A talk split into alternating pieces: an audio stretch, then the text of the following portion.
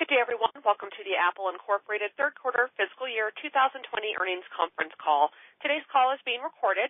At this time, for opening remarks and introductions, I would like to turn things over to Mister Tejas Gala, Senior Manager, Corporate Finance and Investor Relations. Please go ahead, sir. Thank you. Good afternoon, and thank you for joining us. Speaking first today is Apple C E O Tim Cook, and he'll be followed by C F O Luca Maestri. After that, we'll open the call to questions from analysts. Please note that some of the information you'll hear during our discussion today will consist of forward-looking statements, including, without limitation, those regarding revenue, gross margin, operating expenses, other income and expense, taxes, capital allocation, and future business outlook, including the potential impact of COVID nineteen on the company's business and results of operations. Actual results or trends could differ materially from our forecast. For more information, please refer to the risk factors discussed in Apple's most recently filed periodic reports, Form ten K and Form ten Q, and the Form eight K filed with the S E C today, along with the associated press release. Apple assumes no obligation to update any forward-looking statements or information which speak as of their respective dates. I'd now like to turn the call over to Tim for introductory remarks. Thanks, Tejas. Good afternoon, everyone. Thanks for joining the call today. Before we begin, I join the many millions across this country in mourning and memorializing Congressman John Lewis, who was laid to rest earlier today. We've lost a hero who walked among us, a leader in the truest sense, who urged this country to aim higher and be better until the very end.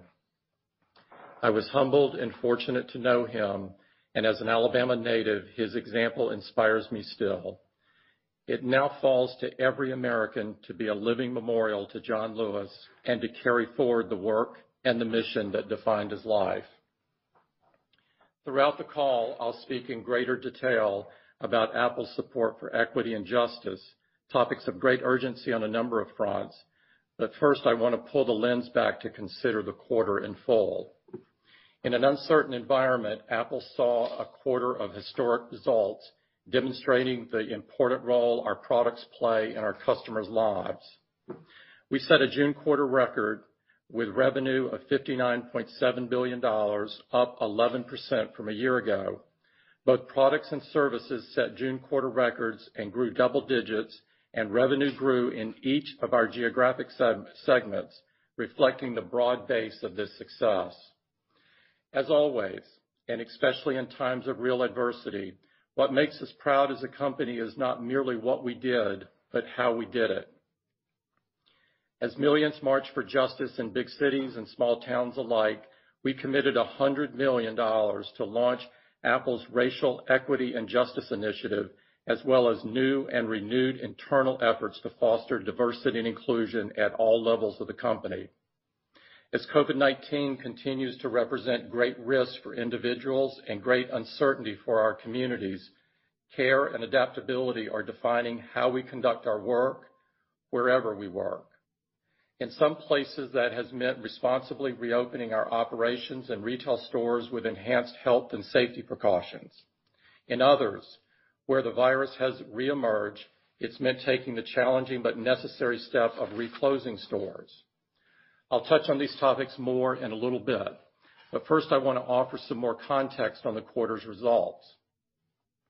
Due to the uncertain and ongoing impacts of COVID nineteen, we did not provide our typical guidance when we reported our results last quarter, but we did provide some color on how we expect, expected the June quarter to play out. I'd like to contextualize our results in terms of that color across each of our product categories, beginning with iPhone. iPhone revenue grew two percent this quarter. In April, we expected year-over-year performance to worsen, but we saw better than expected demand in May and June. We attribute this increase in demand to several interactive causes, including a strong iPhone S E launch, continued economic stimulus, and potentially some benefit from shelter-in-place restrictions lifting around the world. We expected iPad and Mac growth to accelerate, and we saw very strong double-digit growth for these devices this quarter. This remarkable performance came in spite of supply constraints on both products. We're working hard to get more iPads and Macs into customers' hands as quickly as possible, recognizing how integral they have become to working and learning from home, providing entertainment, and staying connected with loved ones. Wearables growth decelerated as we expected, but still grew by strong double digits and set a revenue record for a non-holiday quarter.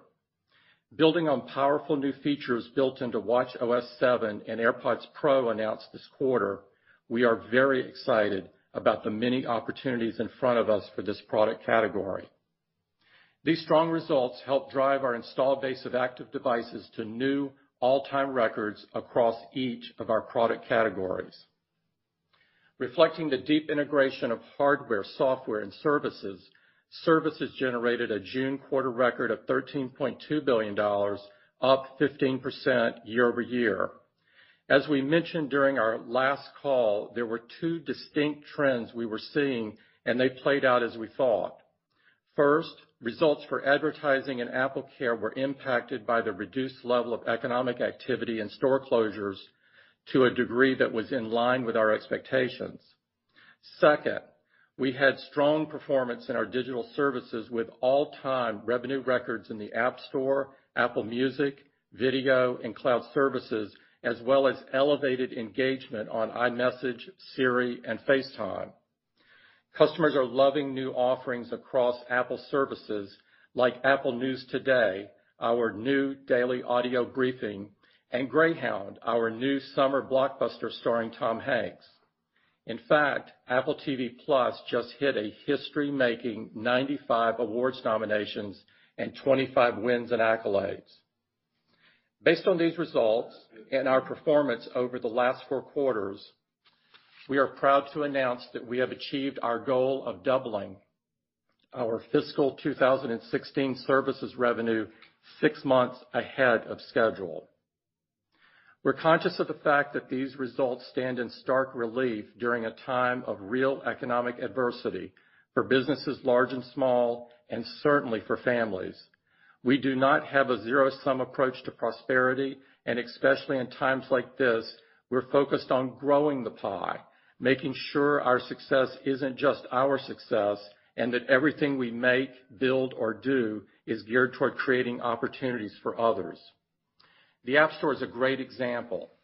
This quarter, a new study by independent economists at the Analysis Group found that the App Store facilitated more than half a trillion in commerce globally in twenty nineteen alone. Especially in a time of COVID nineteen, you can measure economic resilience in the ways in which the App Store supports remote ordering for restaurants, digital commerce for small businesses, and an enduring entrepreneurial opportunity for creators and visionaries. Keeping learning vibrant and impactful in the time of COVID nineteen is a priority everyone shares. Earlier this month, we announced significant enhancements to the Develop in Swift and Everyone Can Code curricula, and we launched a new professional learning course available exclusively to educators. And just two weeks ago, our Community Education Initiative added ten more historically black college and university regional coding centers to our roster, bringing the total to twenty-four locations nationwide, twelve of which are H B C Us, and twenty-one of which serve majority black and brown student populations. In Apple's backyard, we announced that we're allocating four hundred million dollars of our multi-year two point five billion dollars affordable housing commitment to new housing construction, homebuyer assistance programs, and support for those at greatest risk of experiencing homelessness across Silicon Valley. Apple's results this quarter are only possible due to our people and their ongoing ingenuity, flexibility, resilience, and determination during these ever-changing times. I want to thank our AppleCare and retail teams who have paired exceptional service during a time of intense demand with great adaptability during a quarter where stores have reopened in some places and reclosed in others. A dedicated team of specialists and experts has shouldered the task of caring for the well-being of our teams and communities, store by store, location by location, with evidence-driven granularity and agility that is unrivaled anywhere. Innovation from adversity certainly defined this year's Worldwide Developers Conference as well. This is an event where traditionally Apple's worldwide community of developers gathers together to share, celebrate, and do big things together.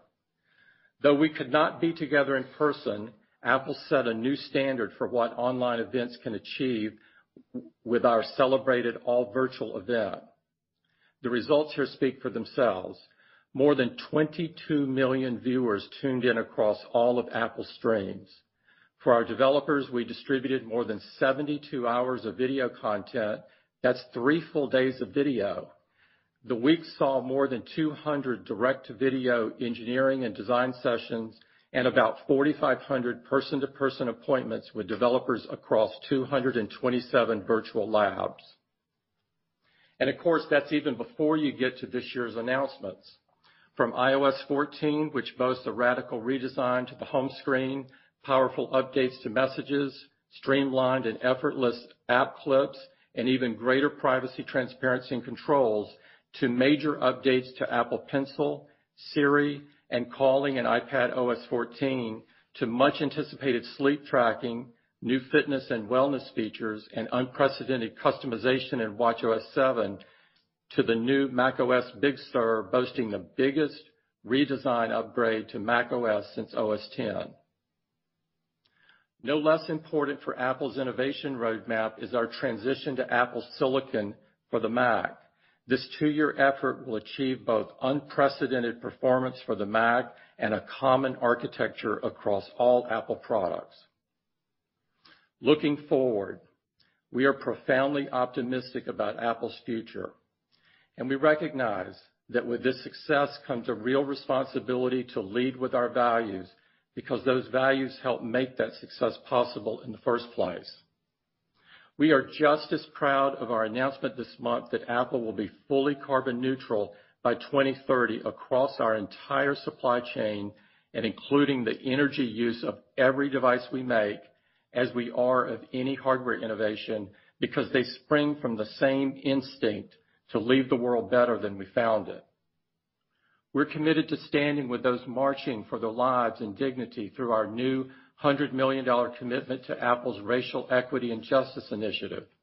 And we're deepening our diversity and inclusion efforts internally, because our future as a business is inextricably linked with the future of our communities. There are times when things seem to move slowly, when needed progress, economic or social, seems bogged down, when the instinct to turn away from the horizon and hold on to what you've got feels inescapable. And then there are times like this, when people of goodwill step forward, when progress unmoors itself, when the insistence of hope forces something new. This is an immensely challenging moment.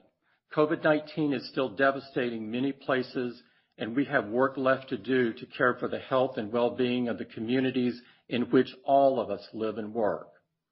But no community of people, whether a company or a country, can afford to miss this call when it comes. At Apple, we never have, and we don't intend to start now. With that, I'll hand things off to Luca. Thank you, Tim. Good afternoon, everyone. Our June quarter was a testament to Apple's ability to innovate and execute during challenging times. Our results speak to the resilience of our business and the relevance of our products and services in our customers' lives. Total revenue was fifty-nine point seven billion dollars, a new June quarter record, up eleven percent from a year ago, despite a three hundred basis point headwind from foreign exchange. Our performance was strong across our entire portfolio, as we grew revenue in each of our product categories and set June quarter records for Mac, for wearables, and for services. Similarly, our results were very strong all around the world, with growth in all geographic segments and new June quarter records in the Americas, in Europe, in Japan, and rest of Asia Pacific. Products revenue was forty-six point five billion dollars, up ten percent, and a June quarter record. iPhone returned to growth, and we saw very strong double-digit growth from iPad, Mac, and wearables. Lockdowns and point-of-sale closures were widespread during April and impacted our performance, but we saw demand for all products improve significantly in May and June. As a result of our strong performance and the unmatched loyalty of our customers, our installed base of active devices reached an all-time high in all of our geographic segments and all major product categories. Our services continue to grow strongly, up fifteen percent year-over-year, and reached a June quarter record of thirteen point two billion. We set all-time records in many services categories and June quarter records in each geographic segment. I'll cover this in more detail later. Company gross margin was thirty-eight percent. This was down forty basis points sequentially due to unfavorable F X of ninety basis points and a different mix of products, partially offset by cost savings and services mix. Products gross margin was twenty-nine point seven percent, decreasing sixty basis points sequentially due to F X and a different mix, partially offset by cost savings. Services gross margin was sixty-seven point two percent, up one hundred eighty basis points sequentially, mainly due to mix. Net income was eleven point three billion dollars, and earnings per share were two dollars and fifty-eight cents, up eighteen percent and a June quarter record. Operating cash flow was also a June quarter record at sixteen point three billion dollars, an improvement of four point six billion dollars over a year ago. Let me get into more detail for each of our revenue categories. iPhone revenue grew two percent to twenty-six point four billion dollars, with customer demand improving as the quarter progressed. COVID nineteen was most impactful during the first three weeks of April, when lockdowns and point-of-sale closures became more widespread in many countries. We saw marked improvement around the world in May and June, which we attribute to an improved level of customer demand, helped by the very successful launch of iPhone S E and economic stimulus packages. Our active install base of iPhones again reached an all-time high as a result of the loyalty of our customer base and strength of our ecosystem. In fact, in the U S, the latest survey of consumers from four fifty-one Research indicates iPhone customer satisfaction of ninety-eight percent for iPhone eleven, eleven Pro, and eleven Pro Max combined. Turning to services, as I said, we set a June quarter record of thirteen point four billion dollars of revenue. We had all-time record performance and strong double-digit growth in the App Store, Apple Music, video, and cloud services. Our new services, Apple T V Plus, Apple Arcade, Apple News Plus, and Apple Card, are also contributing to overall services growth and continue to add users, content, and features. At the same time, customer engagement in our ecosystem continues to grow at a fast pace. The number of both transacting and paid accounts on our digital content stores reached a new all-time high during the June quarter, with paid accounts increasing double digits in each of our geographic segments. In aggregate, paid subscriptions grew more than thirty-five million sequentially, and we now have over five hundred fifty million paid subscriptions across the services on our platform, up one hundred thirty million from a year ago. With this momentum, we remain confident to reach our increased target of six hundred million paid subscriptions before the end of calendar twenty twenty. Wearables, home, and accessories established a new June quarter record with revenue of six point five billion dollars, up seventeen percent year-over-year. Our wearables business is now the size of a Fortune one hundred forty company, and we set June quarter records in the majority of markets we track. Importantly, Apple Watch continues to extend its reach, with over seventy-five percent of the customers purchasing Apple Watch during the quarter new to the product. Next, I'd like to talk about the impressive performance of Mac. Revenue was seven point one billion dollars, up twenty-two percent over last year and a June quarter record. We grew double digits in each geographic segment and set all-time revenue records in Japan and rest of Asia Pacific, as well as June quarter records in the Americas and Europe. Customer response to our new MacBook Air and MacBook Pro launches has been extremely strong. iPad performance was equally impressive, with revenue of six point six billion dollars, up thirty-one percent, and our highest June quarter revenue in eight years. Demand was strong around the world, with double-digit growth in each of our geographic segments, including a June quarter record in Greater China. The launch of our new iPad Pro has been received incredibly well in every region of the world. Both Mac and iPad are extremely relevant products in the new working and learning environments, and the most recent surveys of consumers from four fifty-one Research measured customer satisfaction at ninety-six percent for Mac and ninety-seven percent for iPad. Around half of the customers purchasing Mac and iPad during the quarter were new to that product, and as a result, the active install base for both products reached a new all-time high. Our retail business had record June quarter revenue thanks to the performance of our online store. We set records in all geographic segments and grew across all major product categories. In June, we launched Apple Card monthly installments for more products in our U S stores, allowing customers to pay for their devices over time with zero percent interest. We're very pleased with the level of customer interest this new offering has generated. In the enterprise market, we continue to see companies leverage Apple products and offerings to successfully navigate their businesses through COVID nineteen. In healthcare, we're seeing rapid acceleration of telehealth to support a more flexible model of patient care. Many hospitals, such as U V A Health, Rush University Medical Center, and U C San Diego Health, are using apps on iPad and iPhone to help triage, monitor, and care for patients who are at home. This helps free up hospital capacity to support patients who need inpatient care while enabling continued care for patients who do not require in-person visits. Since many call center employees are currently working remotely, Apple Business Chat has proven an invaluable tool for staying connected with customers.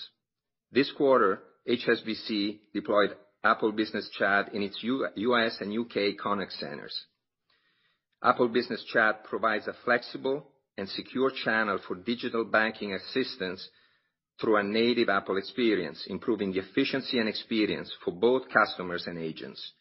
We are seeing similar adoption by hundreds of other organizations. Let me now turn to our cash position. We ended the quarter with almost one hundred ninety-four billion dollars in cash plus marketable securities. We issued eight point five billion dollars of new term debt, retired seven point four billion dollars of term debt, and increased short-term borrowing facilities by one point one billion dollars during the quarter, leaving us with total debt of one hundred thirteen billion dollars. As a result, net cash was eighty-one billion dollars at the end of the quarter, and we continue on our path to reaching a net cash neutral position over time. We returned over twenty-one billion dollars to shareholders during the June quarter, including three point seven billion dollars in dividends and equivalents, and ten billion dollars through open market repurchases of thirty-one point three million Apple shares.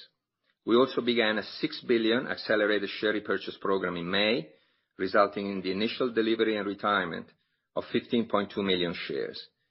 And finally, we retired an additional four point eight million shares in the final settlement of our fifteenth A S R. As we move ahead into the September quarter, I'd like to provide some color on what we're seeing, which includes the types of forward-looking information that Tejas referred to at the beginning of the call. Similar to last quarter, given the uncertainty around the world in the near term, we will not be issuing revenue and margin guidance for the coming quarter. However, we will provide some additional insight on our expectations for the September quarter for our product categories.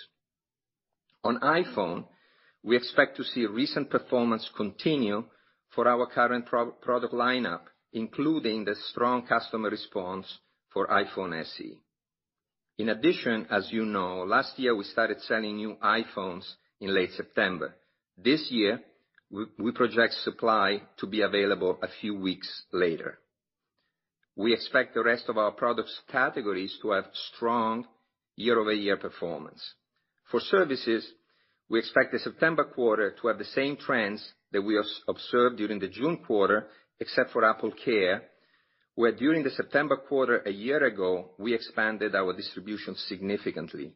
As a consequence, we expect a difficult comp for AppleCare, also considering the COVID-related point-of-sale closures this year. For gross margin, keep in mind that we will have a different mix than in prior years, as I just explained. For OpEx, we expect to be between nine point eight and nine point nine billion. We expect the tax rate to be about sixteen point five percent and O I N E to be fifty million. Also today, our board of directors has declared a cash dividend of eighty-two cents per share of common stock, payable on August thirteenth, two thousand twenty, to shareholders of record as of August tenth, two thousand twenty. And finally, today we're announcing a four for one split of Apple common stock to make our stock more accessible to a broader base of investors. As shareholder of record at the close of business on August twenty-fourth, twenty twenty, we received three additional shares for every outstanding share held on the record date, and trading will begin on a split-adjusted basis on August thirty-first, two thousand twenty. With that, let's open the call to questions. Thank you, Luca. We ask that you limit yourself to two questions. Operator, may we please have the first question? Yes, that will be from Katie Huberty with Morgan Stanley. Thank you. Good afternoon. Tim, in light of the economic adversity that you talked about in the prepared remarks, can you just walk us through how Apple's leveraging finance and trade-in programs to make technology more affordable and accessible during this period, while also, you know, addressing the, the opportunity to recycle and, and reuse products, and maybe also extend that to how these programs might expand over time? And then I have a follow-up.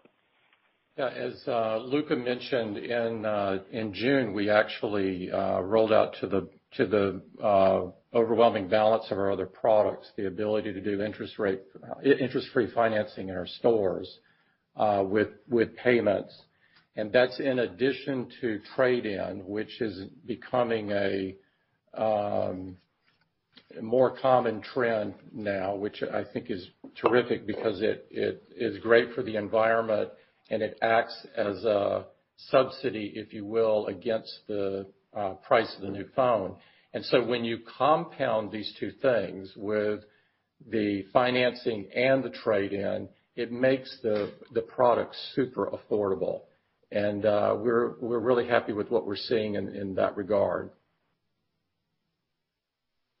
And then as a follow-up, just specifically to iPhone, the category returned to growth. As you pointed out, the installed base is is larger today. Our math would suggest that replacement cycles in some cases are elongated, and then you have the affordability element that you just discussed. Does all of that combine to build confidence that we're entering a longer period of, of iPhone revenue growth after what's been six quarters of decline? The, um, we're very pleased with how we did on iPhone. It was uh... better than we thought, uh, largely because, as uh, we pointed out in the prepared remarks, May and June were much better. Uh, if you look at iPhone uh, in in totality, the things that get me very optimistic is the size of the active install base, the fact that if you look in the major uh, geographies like the U S, we had the top two selling smartphones. In the U K, we had three of the top four. In Australia, we had five of the top six. In, in Japan, we had the top four. Uh, urban China, we were uh, iPhone eleven was the top-selling smartphone in, in the country. And so these are, you know, some very different geographies with their very different competitive situations, and we're we're doing fairly well. The iPhone S E, it's also clear that from the early data, uh, we're seeing a higher switcher number than we did in the previous year, uh, which we feel very good about. And it, it also seemed to appeal to some people that were holding onto the device a little longer because they wanted a smaller form factor phone. And so the combination of the smaller form factor and uh, an incredibly uh, affordable price made the iPhone S E very popular. iPhone eleven is still the most popular uh, smartphone, but uh, iPhone S E definitely helped our results. And uh, as we, as Lucas said in his outlook, we we do see uh, that continuing into the into this quarter currently. Thank you, Katie. Thank you. Congrats on the quarter. Thank you so much. Can we have the next question, please? Yes, that will be from Krish Sankar with Cowen and Company. Yeah, hi. Thanks for taking my question. I have two of them. First one, Tim, um, when you look at the services business and in terms of your uh, T V plus content production, have the movement restrictions impacted the content production efforts? And along the same path, you know, four years ago, your premonition on services being a fifty billion dollars business in twenty twenty came sooner than expected. I don't know if you want to make any such forecast four years out on how you think services revenue is going to be. Then I had a follow-up for Luca.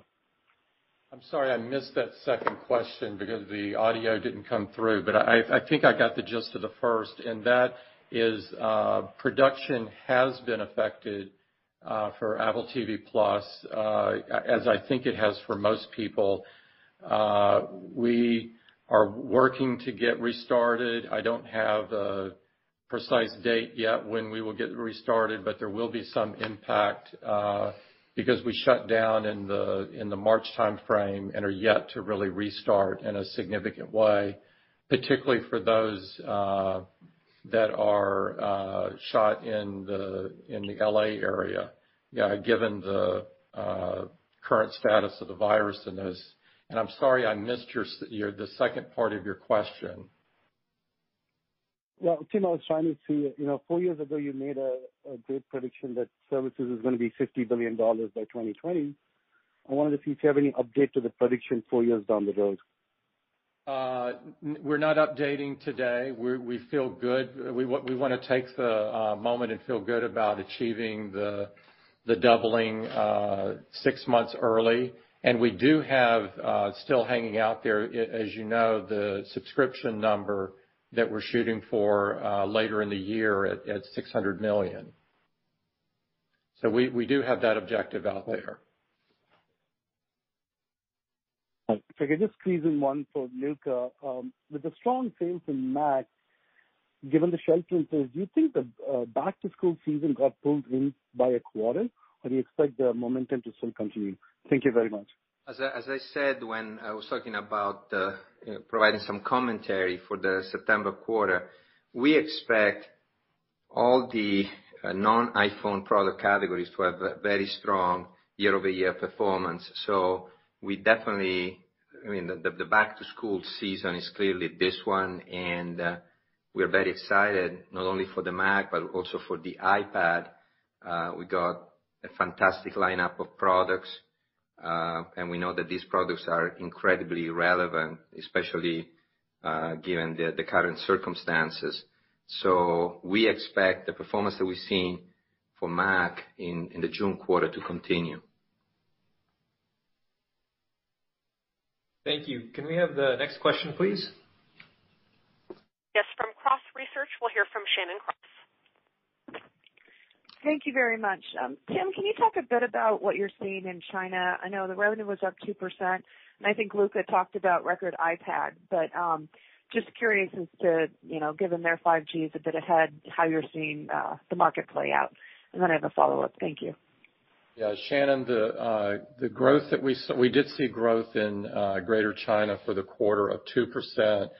Currency affected uh, China a bit more than in other places. It affected four hundred basis points, and so in constant currency, we would have grown at six. Uh, as I had mentioned before, the iPhone eleven uh, has been our best-selling phone and has been number one in, in urban China, and so we're, we're uh, very, very proud of that.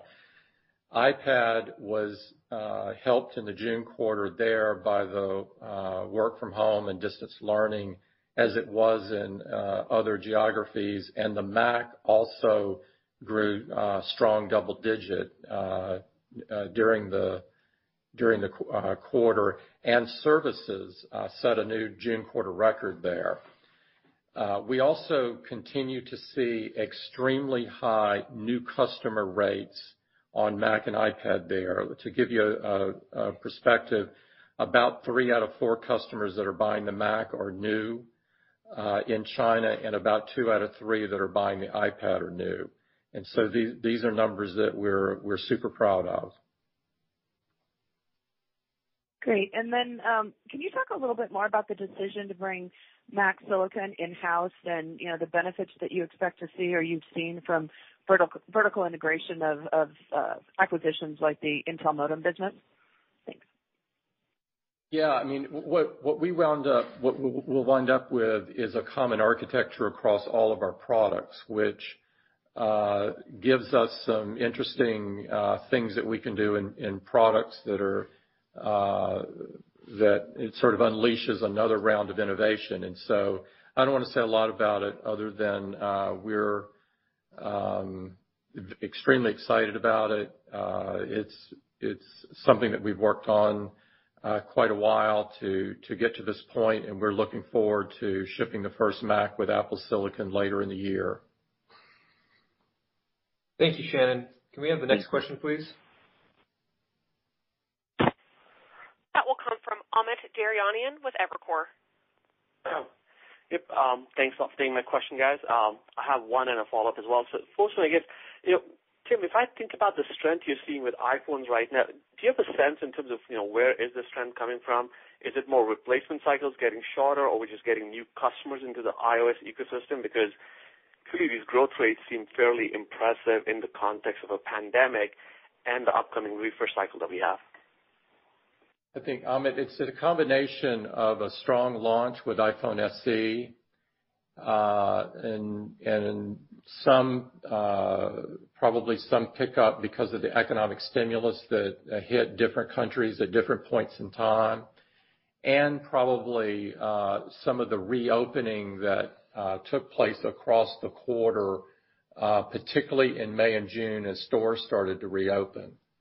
And so it's a combination of all of those. And as you know, we've been having a uh, strong cycle with the iPhone eleven and the eleven Pro.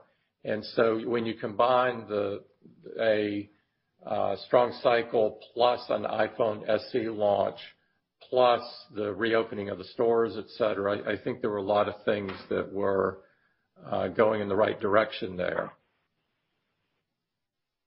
Perfect. That's helpful. And I guess, Luca, if I could just follow up with you, um, I'd love to get your perspective on how do we think about the overall thirty-eight percent gross margins. Uh, you know, what do you think are the levers to improve this as you go forward, you know, not really September quarter, but over the next one or two years? And in that context, you know, do you see a point where the product gross margins start to stabilize, because they have been trending somewhat lower for the last couple of quarters now? Yeah. Well, let me start with what we've seen during the uh, the June quarter. Um, we were, you know, at thirty-eight percent. Uh, we were down slightly sequentially, but up the same amount on a year-over-year basis. Uh, and really, the the big negative impact that we felt for several quarters now has been the, the strength of the U S dollar. So the foreign exchange impact on a sequential basis was ninety basis points. On a year-over-year basis was one hundred thirty basis points. So obviously, that is something to keep in mind. And then the other aspect I think it's always important to keep in mind, Amit, is that uh, we sell uh, many different products. Uh, they have different margin profiles. And so sometimes a different mix can have an impact on the aggregate level of products gross margins. And, and uh, we're very pleased to see the performance of Mac, iPad, in wearables, um, but you know, obviously, it's it's a different it's a different mix. Going forward, the you know the, the variables are always the same. It's the you know the uh, foreign exchange will continue to play an impact. Uh, the mix of products that we're going to be selling will will have a, an impact an impact as well. Um, the commodities. The market has been relatively benign, um, and we'll see how that plays out over time. As you know, now for several years, you know, we've been managing gross margin, um, I, I would say fairly well, uh, in spite of some difficult situations like the one with the, with the strength of the dollar, and, and we plan to continue to make good trade-off decisions between uh, revenue and, and units and margins. Thank you, Amit. Can we have the next question, please? That will come from Kyle McNealy with Jefferies. Hi, thanks a lot for the question. Um, our team in Asia recently, we did some survey work on smartphones in China. Uh, it showed that there's still a high proportion of the install base that's on six, seven, and eight devices. Um, you know, I know you talked about the trade-in programs and promotions that you've been doing there. But I wonder if you can tell us uh, whether there's anything else that you're doing to get these customers into your latest technology. Uh, what might those customers be looking for, and how should we think about when an upgrade cycle might come on more strongly there in China? Thanks. Customers uh, upgrade at different at a different pace, and I don't have in front of me the exact uh, uh, install base uh, data from China.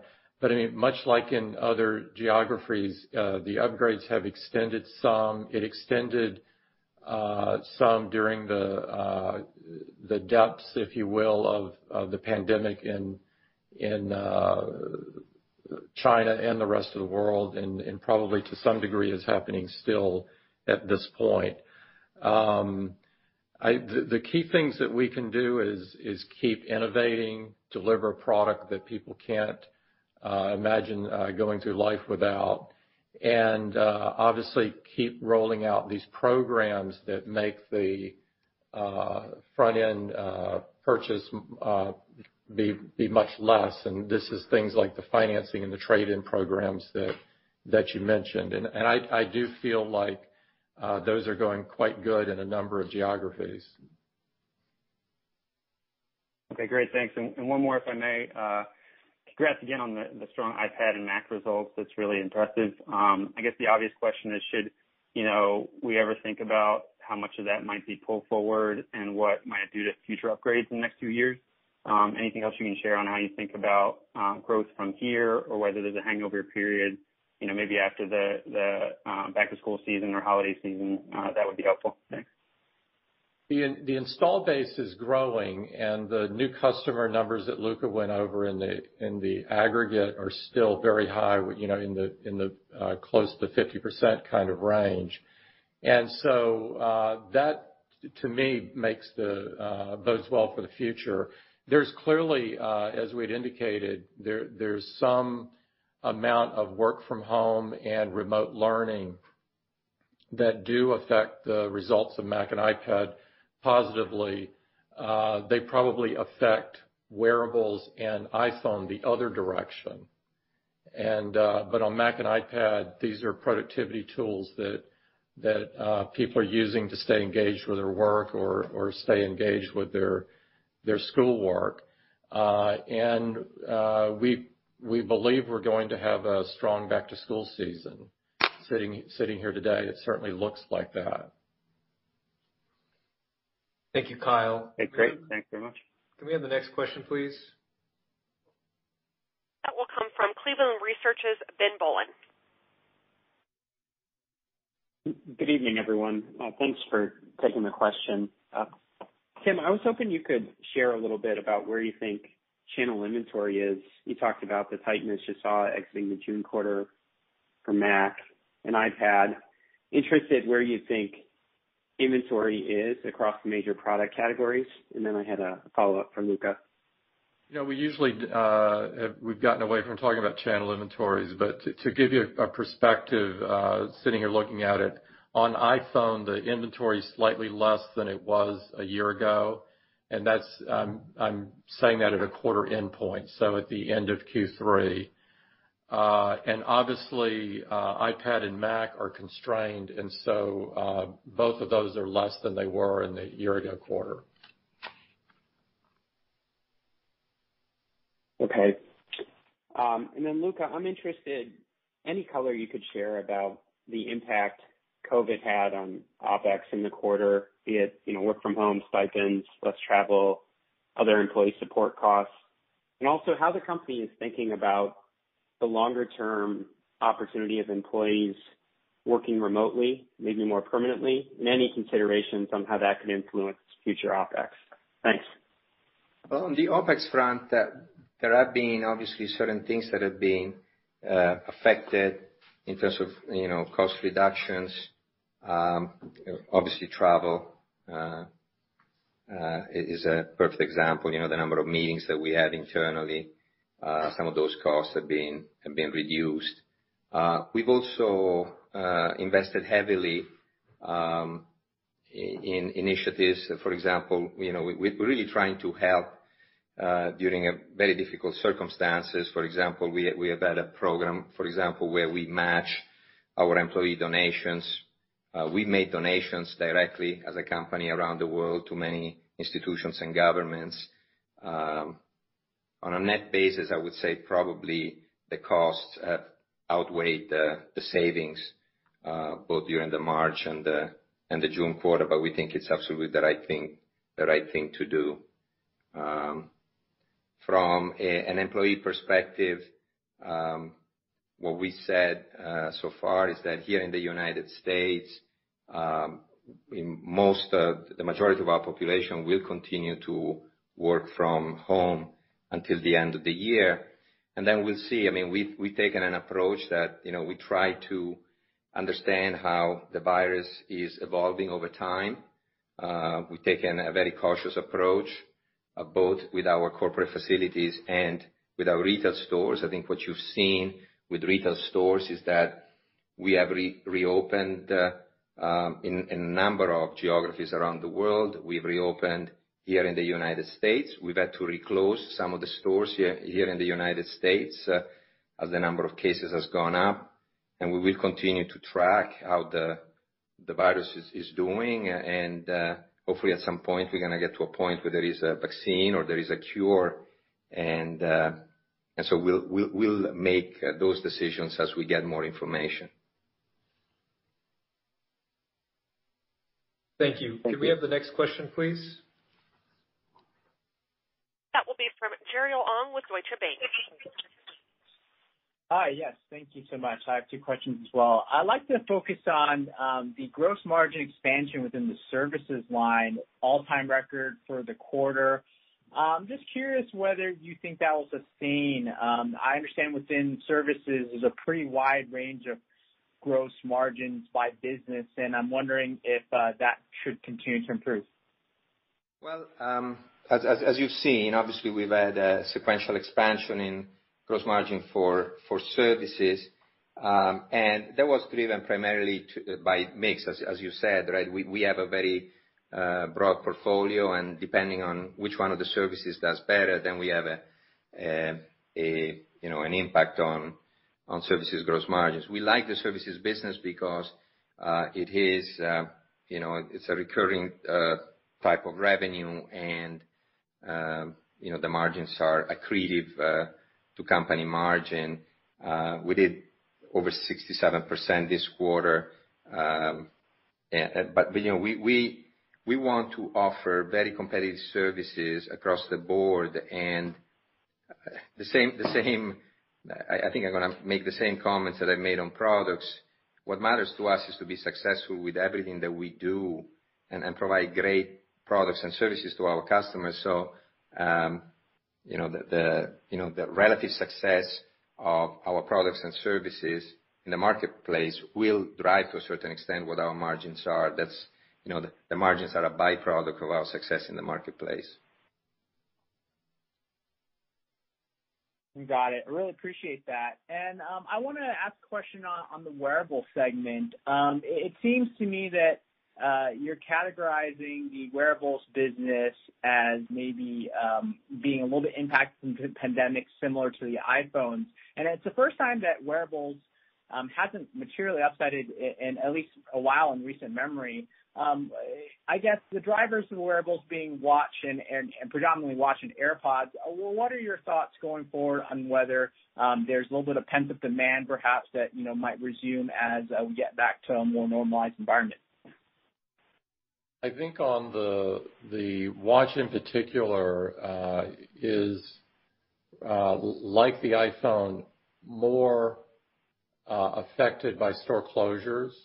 Because people, some people want to try on the watch and, and see what it looks like, uh, look at different band choices and those sorts of things. And so I think as stores uh, closed, it puts more pressure on that. I was, uh, we did come out sort of the way we told uh, told you last quarter we were going to come out from a, from the color that we gave you. So we knew things would decelerate because of the closures.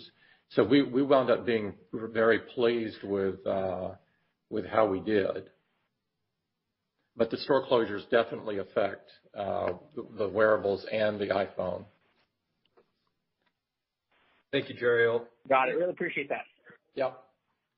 Can we have the next question, please? That will come from Jim Suva with Citigroup. Thank you very much. And I have uh, two questions. I'll ask them at the same time. It's one for Tim and one for Luca. Um, you know, Tim, the coronavirus, your company has done a fantastic job at overcoming all the hurdles, so congratulations to you. As you look forward, say, to the Christmas holiday shopping season, and given the economic challenges around the world as well as coronavirus and your product launches and things like that, can you give any commentary maybe how this Christmas you're looking forward to, say, maybe some past cycles of Christmas of the lineup? Because it just seems like it's a little bit different, but Apple is really showing a lot more strength coming into this Christmas than maybe some of the, the past years. And then for Luca, I think you made a, a quick comment, Luca, that um, you mentioned something about a few weeks later. Um, was that for like iPhone, iPhone chips or product launches, or maybe expound upon that? I know things are more difficult, but I didn't quite catch the commentary. It was in your prepared comments, Luca, about a few weeks late that um, was just a, a quick little blurb. Thank you so much, gentlemen. Yeah, we we take it one quarter at a time, and so we'll give you a, a color on the, the uh, December quarter in October. Uh, generally speaking, I, I think uh, we need to see uh, a vaccine or a therapeutic or, or both, and you know there's some optimism around that in uh, in that particular time frame, and so we'll we'll see. I don't have any information that is, isn't publicly available there, but I think that would uh, boost con uh, consumer confidence quite a bit if if it began to happen. And uh, And I, I think that any kind of consumer-style company would benefit from that. And Jim, on the on the iPhone, um, I said in my in my remarks that we launched a year ago. We launched the new iPhone in late in late September, so I was referring to the to the new product. And I, I said that this year the supply of the new product will be a few weeks later than that. Congratulations to you and your entire organization and teams. Thank you so much. Thanks so much. Thank you. Can we have the next question, please? That will come from Wamsi Mohan with Bank of America. Uh, yes, thank you. Um, I was wondering if you can maybe comment on the penetration of Apple Card users in the iOS install base, and, and have you seen any change in the buying behavior of Apple Card users in terms of accelerating spend on, on more Apple products and services? And I have a follow-up. We saw changes in uh, consumer spending uh, as the um, shutdowns occurred and as store closures occurred. We could We could see that across the card. Uh, it affected the categories that you would guess uh, the most, like uh, travel and, and entertainment, et cetera. Um, but overall, if you sort of pull the lens out on the Apple Card, we're, we're very happy with uh, the number of people that uh, have an Apple Card. Uh, we believe, based on uh, what we've heard, that it's the fastest rollout uh, in the history of credit cards, and so we, we feel very good about that. Okay, thanks, Tim. And as a follow-up, um, now that Apple has Apple Silicon for Macs, would you ever consider monetizing this as a merchant silicon vendor, or is this going to be forever for Apple use? Well, I don't want to make a forever comment, but uh, the, the, our, we are, we're a product company, and we love uh, making the whole thing, and because it, we can own the user experience in that way and with the goal of delighting the user. And that's the reason that we're doing the Apple Silicon, is because we can envision some products that we can achieve with Apple Silicon that we couldn't achieve otherwise. And so that's how we look at it. Thanks, Sam. Thank you, Wamsi. A replay of today's call will be available for two weeks on Apple Podcasts as a webcast on apple.com slash investor and via telephone. The numbers for the telephone replay are eight eight eight, two oh three, one one one two or seven one nine, four five seven, oh eight two oh. Please enter confirmation code two six three oh seven eight two. These replays will be available by approximately five p.m. Pacific time today. Members of the press with additional questions can contact Kristen Huguet at four oh eight, nine seven four, two four one four. Financial analysts can contact me with additional questions at six six nine, two two seven, two four oh two. Thank you again for joining us. And again, that will conclude today's conference.